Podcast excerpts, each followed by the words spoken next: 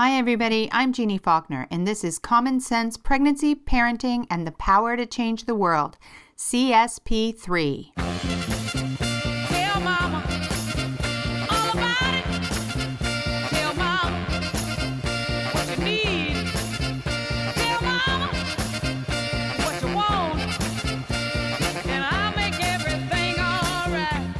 I'm the author of Common Sense Pregnancy and Fit Pregnancy's Ask the Labor Nurse, and I also write, teach, and mingle with a few top notch humanitarian organizations. Through all this, I get to talk to some of the most amazing people who are working in maternal health to make pregnancy and parenting better all over the world. This podcast is my way of sharing those conversations with you. So, today we're going to talk about fitness, media, history, and how the birth industry has changed in the last quarter century. I'll be talking with Peg Moline, who was editor in chief of Fit Pregnancy magazine when I started writing Ask the Labor Nurse. Peg's helped form how the media presents pregnancy and pregnant women and has been a huge proponent of fitness during pregnancy. She went on to become editor in chief for Natural Health magazine too and has recently written and co written two books that we'll learn more about later. Let's start with history. I started out in women's health a million years ago and worked for several years as a sex ed teacher at the LA Free Clinic and as a medical assistant for a group of OBGYNs. Natural childbirth was a huge trend, and epidurals were common, but not as common as they are today. Women were pretty healthy too. There wasn't as much obesity, but there also wasn't as much autonomy. Women pretty much did as they were told to when it came to prenatal care. Eventually, I became a registered nurse and worked in labor and delivery for the next 20 years. I saw trends come and go, specifically regarding C sections and induction. There was a good stretch of time in the late 80s and early 90s when hospitals were practically competing with each other over who could have the lowest C section rates. I was on a task force at one hospital that kept tallies on C sections, and we prided ourselves on reaching a 14% rate. For comparison's sake, our current C section rate here in the United States is about 33%, and it doesn't appear to be going much lower anytime soon. The World Health Organization says that a safe range for C section rates is between 5 and 15% of all deliveries. If a country or an area is capable of doing fewer than 5% of their deliveries by C section, then that means that women who need C sections aren't getting them. If they're doing more than 15%, then that means that they're probably doing them unnecessarily um, and too often. So during the next dozen years, women started putting on more weight during their pregnancies. And we started seeing, you know, not 25 to 35 pounds, but we started seeing women gaining 40, 60, 80 pounds. We also started seeing more women over age 35 and 40 having babies with the help of infertility treatments. There were more twins and triplets and more complicated pregnancies. And all of these issues kind of coalesced in helping to increase the C section rate a little bit. Inductions grew a lot more popular during this time, along with all the extra interventions they require, as women and doctors liked the convenience of scheduling birth like you'd schedule your dental cleaning. Over time, though, we started to notice the direct connection between non medically necessary inductions and increased C sections. Gradually, we were watching the C section rate climb. Then in the early 2000s, VBACs, which is vaginal birth after cesarean, suddenly became taboo. There was a study that made VBACs out to be way more dangerous than they actually are, and overnight hospitals quit doing them.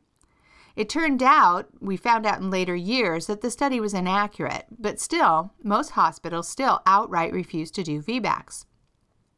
And as more and more women had C sections, either because they were induced and the induction didn't go well, um, or because they'd already had one C section um, and their hospital had a no VBAC policy, therefore all her births would be by C section. The C section rate climbed higher and higher. At the same time, so did maternal dissatisfaction, maternal death rates, NICU admissions, and maternal injuries.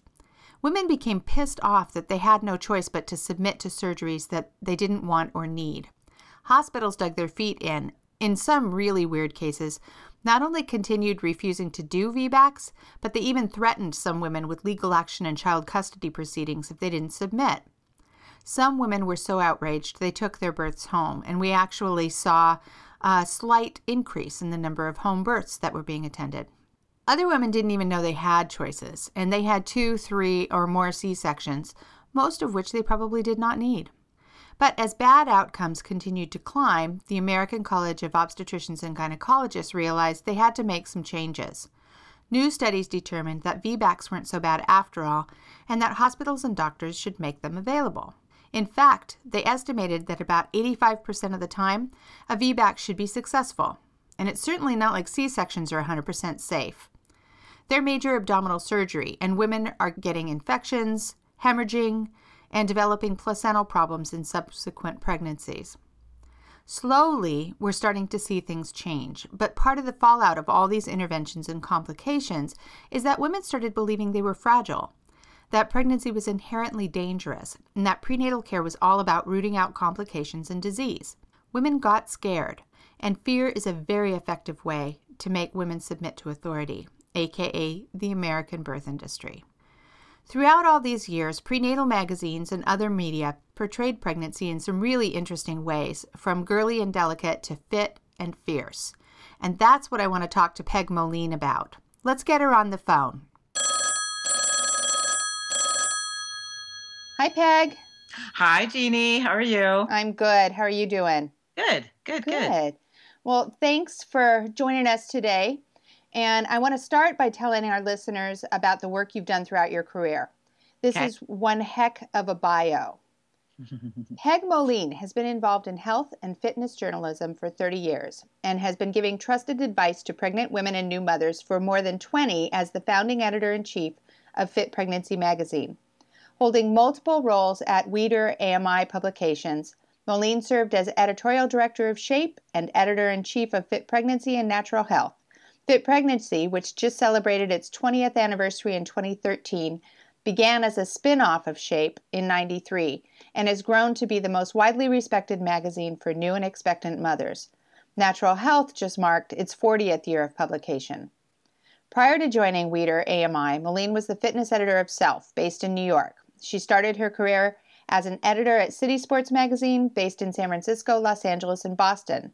She's author of a book released in April 2014 called The Doctor's Book of Natural Health Remedies, Random House, Galvanized Press, and is co author with Sam Dworkis of Extension, the 20 minute a day yoga based program to relax and rejuvenate the average stressed out over 35 body. Poseidon Press. Whew! Yeah. Peg's a competitive sweep rower and outrigger canoe paddler. She practices yoga and loves to camp and hike with her daughters Maggie and Lily, and she just started taking singing classes. The family lives in Mar Vista, which is a west side community in Los Angeles. Hi. That's a big life. It is. Yeah, I've been around for a while. well, you know, one of the things that I want to do with this podcast is I want to create the connection for younger moms with more experienced parents like ourselves. hmm You and I have some kids the same ages, and we're in more or less the same um, you know, point- Generation. generation and points in our career. Oh, yeah. Yeah. We've we've both been working in maternal health in one way or another for decades, and we've seen a lot of change. Yeah. Yeah.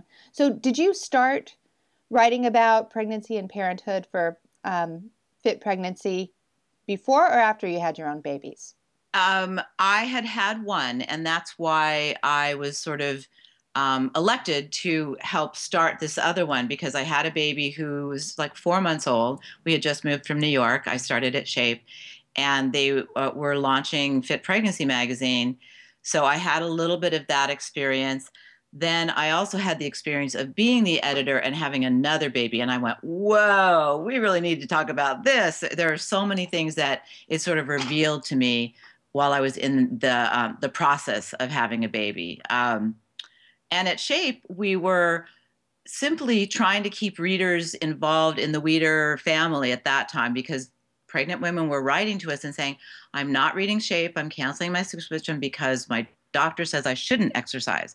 And we said, "Oh no, you should exercise. It's the best thing to do." And here's how to do it safely. So that's how we started. So, a couple of things. You said that you know, you it was your second pregnancy Mhm. and you were facing a whole lot of things. Like what? Oh like what to eat and um, how to and also how to take care of the baby because we sort of saw our um, our reader as a pregnant woman and also a novice parent. Most of the readers were first timers. Mm. so um, they also needed a little bit about nursing for one thing big time about nursing and making that decision before the baby even comes. So you're set. Because afterwards you are just trying to survive pretty much um, but also how to how to get the baby to sleep you know what decisions you need you need to make about that and how to make sure that your relationship stays strong throughout that's something that i learned is that that's a very important component that you need to address before the baby comes too And then at the same time you were working a big job. Yes, I was working a big job. Yes, but I also had help. Um, my my husband then um, is, is a massage therapist, so he had a much more flexible schedule and didn't go to an office for eight ten hours a day. So he helped a lot. I had a babysitter who I used to call my wife because she really she I couldn't have done it with her or without my husband too. So I had a lot of help. I had a wife nanny too. I Yeah. loved Sarah. Sarah, if you're listening to this, you know who you are. Yeah. yes. Yeah. Yeah. Thank God for women like Sarah. And Maricela for sure. Yeah. Yeah. So when you first started getting involved with journalism around the birth culture, hmm what was it like? It was uh, at that point, you know, it was um, late 80s, and I have to say, people were really interested in natural birth and nursing and all those sort of natural things that I was into. And um, and so it was really comfortable for us to start with that. We were a little bit left of center. I don't know if anyone ever noticed, but we were big proponents of breastfeeding and lots of education surrounding that. And also encouraging people to have, if not a natural drug free birth, at least a vaginal birth and avoid a C section if, if at all possible, even though I had a C section with my first baby.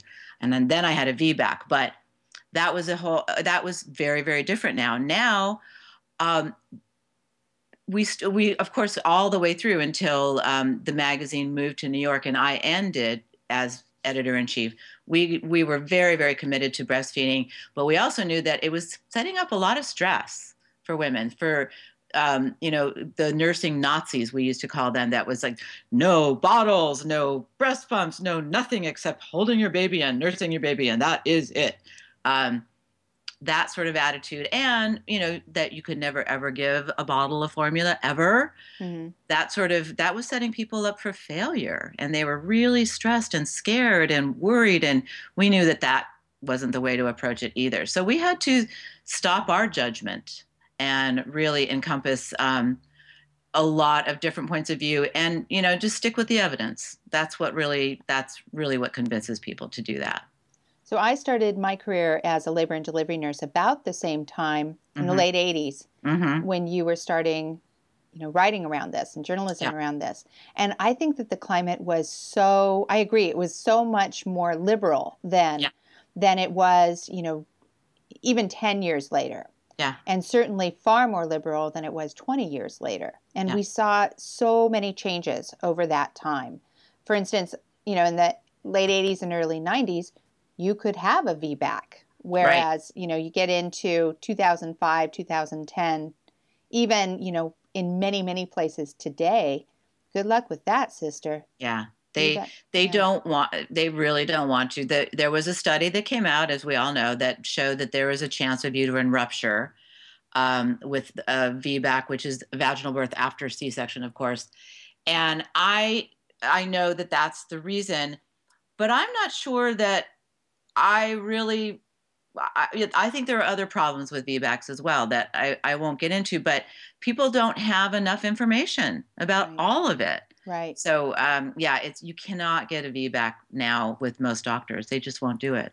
Well, fortunately, they've changed the policy again on that. Right. Yeah. Right. And it's been shown that that was actually um, a faulty study. Yep. And that, you know, when you think about it from a common sense perspective, yes, there's a less than 1% chance of a uterine rupture with a VBAC.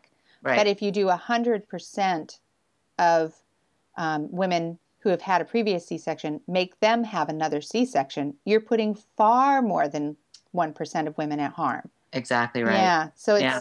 it's kind of shaken down into a common sense position now. It's just going to take a while for doctors to get around to practicing that way. And what we really kind of adjusted our point of view was that try not to have the first C-section in the, in the first place. Right. Do not no, do not go. Oh, it's just a C-section. It's fine. No, no, no, because it does set you up for having to make that decision with the next pregnancy. Um, it's it's a harder thing to recover from. It just sets you up badly. So if you don't have to, please do not do it for convenience sake. Do not. Don't do it for appearance sake. There, we started to hear about women who were choosing to have a C-section mm, maybe three weeks early, so they wouldn't gain as much weight, Right. the Or, wouldn't or wouldn't so get big. stretch marks at the end. wouldn't get those last stretch marks. Yeah. So no, no, no, no, no, no. Do not have. If you can avoid a C-section with the first pregnancy, by all means, avoid it. Yeah. So the magazine is called Fit Pregnancy. Yeah. And clearly, you know, a fitness perspective was a big magnet for you there.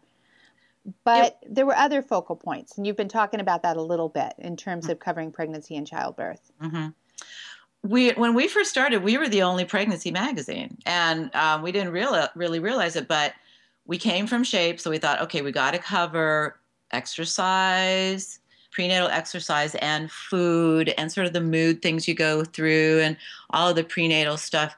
And then we realized that they also needed postnatal stuff, like postpartum depression, how to avoid that while you're still pregnant. Mhm. Um, getting your you know getting your body back after pregnancy and what's realistic how you should eat during and after pregnancy Mhm. and also we got into fashion because there, there was um, there wasn't a whole lot out there and we started you know we we showed like i remember the first issue we showed very few maternity pieces Mhm. showed somebody in overalls and you know a big a big t-shirt and leggings. We wanted to get past you know, your husband's t-shirt and you know black leggings. We wanted to get past that but there wasn't a lot out there. Right.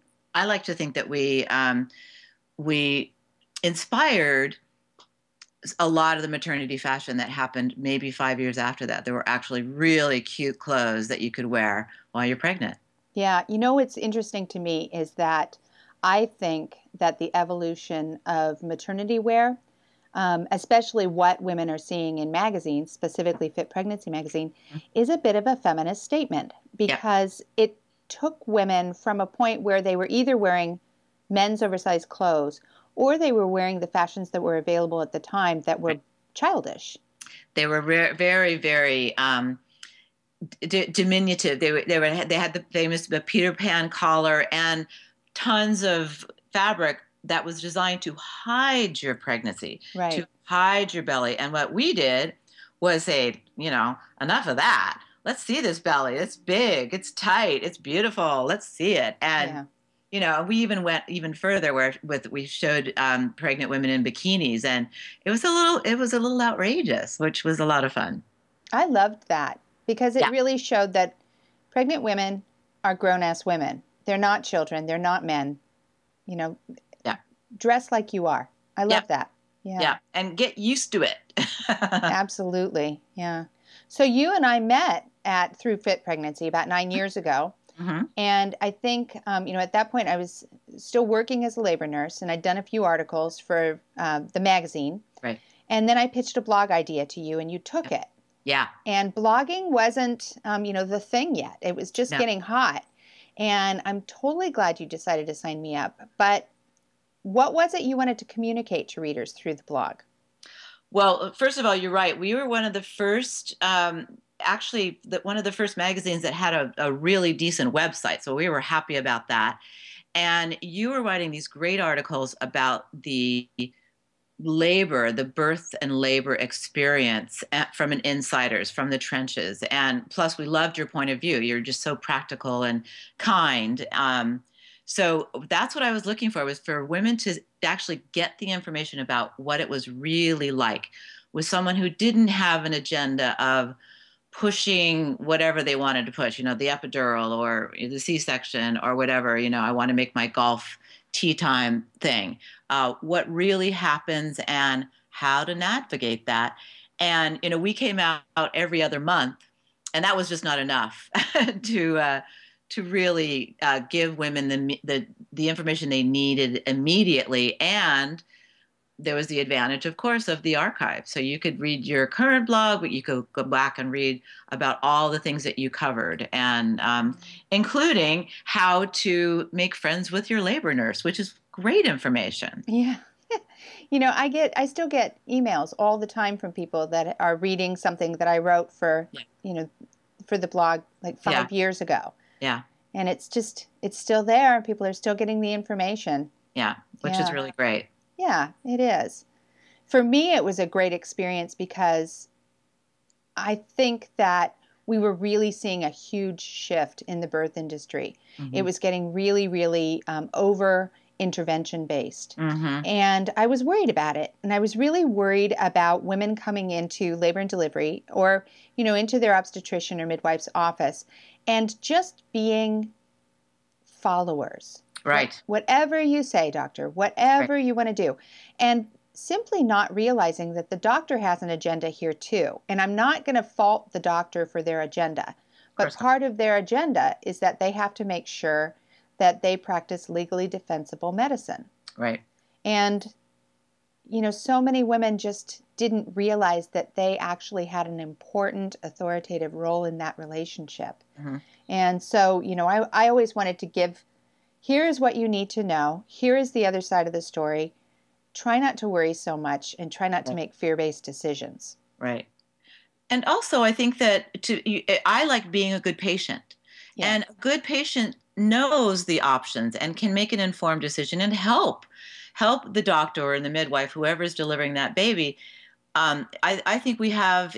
Um, we really have a privilege to do that and we have a responsibility to do that and one of the things i know that that i'm i think you probably wrote about this was that women are choosing couples are choosing not to take childbirth education classes anymore because they think oh i can just get this all on the internet i can read but um, what I loved about and still love about the child education classes that I still go and take them with every once in a while just to see what's new Mm-hmm. is that you get the entire perspective. You might have a C section. You might have to decide whether you wanted a C section while, while you're there, while everything's happening.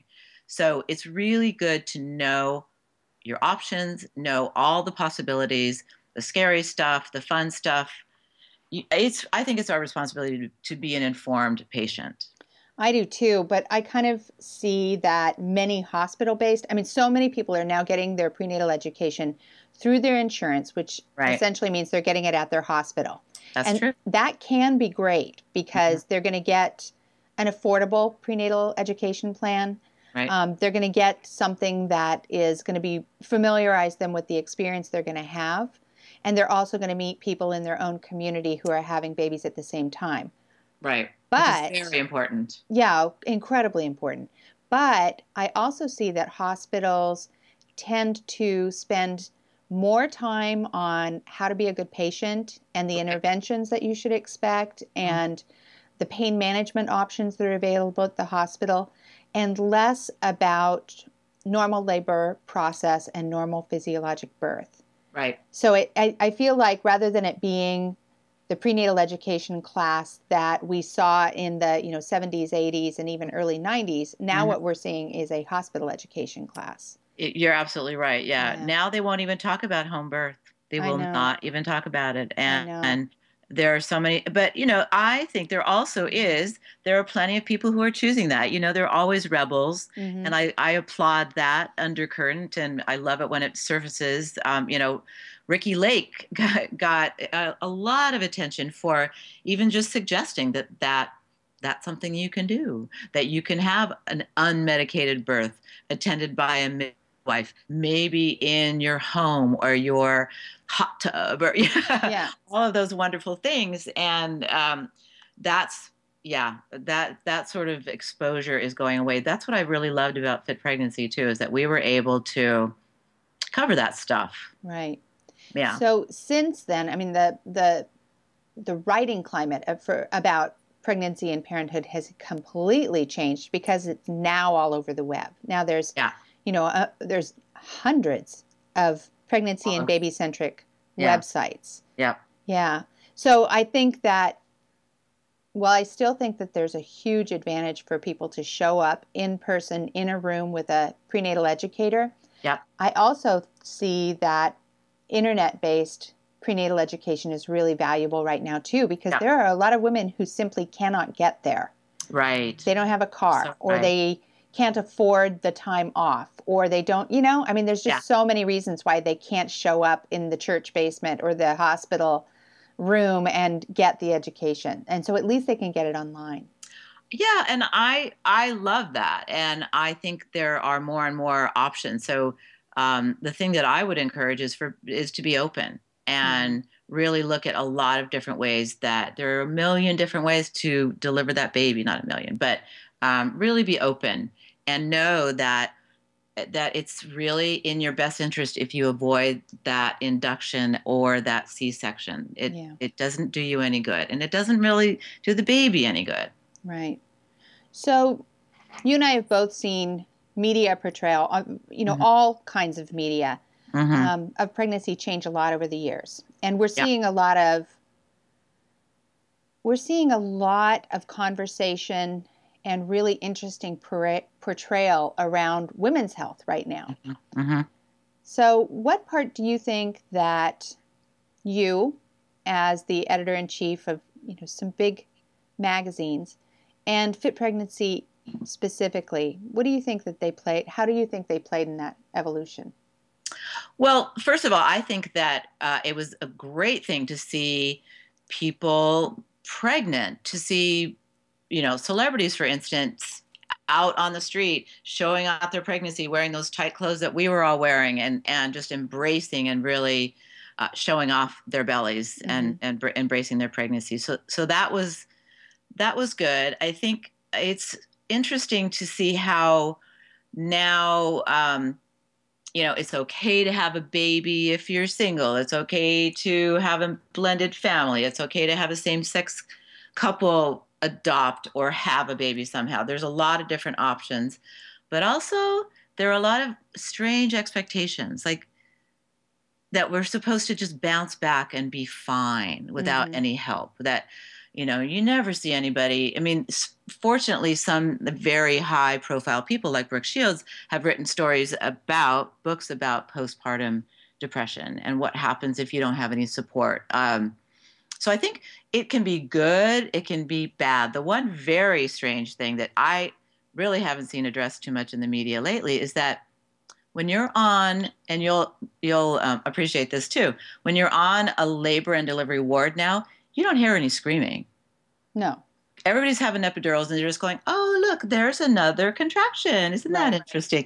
It's so odd. And Yeah. they're doing that or they're having their C section and, and there's no sound from that either. It's very interesting. Right. It's How about you? What do quiet. you see? Uh, you know, I I see. I, I think that that the pendulum is kind of swinging back and forth, and at this moment, we're kind of at an extreme, where there is so much conversation right now about women's health that Right. an awful lot of the conversation is around controlling women's bodies, and I think that we are still sort of at the far end of controlling women's bodies during pregnancy, prenatal care, labor, and birth. And I think that the pendulum is starting to swing back to something that is more practical. Mhm. I think that the studies are coming in that these high intervention delivery practices and Right. standards of care Right. actually did more harm than good. So Right. let's start looking at what is normal. Let's Right. start, you know, quit looking for complications and start looking at what is normal. Hmm. And I find that pretty encouraging. Yeah. I'm actually optimistic. I don't think that we're we have not made the sweep yet, but it's happening. It's starting. I agree. Yeah. And there's there's one thing about a vaginal birth that I did some research on this year that um, you wouldn't think that it has anything to do, to do with it, but I did a lot of research on the microbiome and um, oh yeah. and they're finding. I talked to a, a you know a, a micro a scientist, a biologist, who said one of the things that is making people allergic and sick and have a lot of just all these autoimmune things is that if you're not born via vaginal birth, you don't get the same bacteria Right. going through the birth canal and you're born with other bacteria if that comes from you know the doctors and the nurses in the room that you're in and that can have a profound effect on your health for the rest of your life Sure. So, So- now they're talking about if you have to have a C section, that they will take a swab of the vaginal rectal area and they'll introduce it to the ah. baby. You know, that's as brilliant that's great it Yay. is brilliant. But it's also just right one another step way removed. to get around it Yeah, another way Yeah. to get around it. It's one step removed from what was intended. the normal stuff Yeah. yeah That said, I don't want to have readers thinking that, you know, all C-sections are bad. I have been in so many operating rooms with so Yeah. many women who are having C-sections that are saving lives. Yeah. Theirs or their babies. But then I've also been there a lot, a lot, a lot of times when we didn't need to be doing that C-section. Yeah. i know Yeah.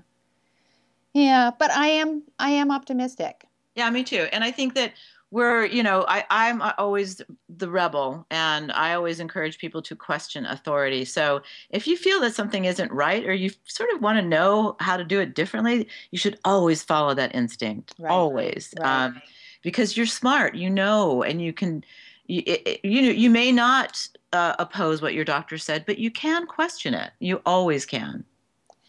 I think that that's the most important thing that I want, you know, my listeners and people that you know read my book to know is that get some background information and then ask the questions. Right. So many patients would say, "Well, I didn't want to ask. I didn't want him to think I didn't trust him. I didn't want Right. her to think that I was nosy." And I just want to say, "Honey, Yeah. whose body is this? Whose baby is this? It's yours." Yeah. Yeah. Yeah. So, I agree. yeah. Yeah. I want to have another baby. Do you really? no, I'll wait for grandchildren. Yeah, that's a good idea. Yeah. Will. Well, Peg, this was fun talking to you again. You too. Yeah, let's talk Anytime. Okay. soon. Okay. Great. Bye. Thanks, Jeannie.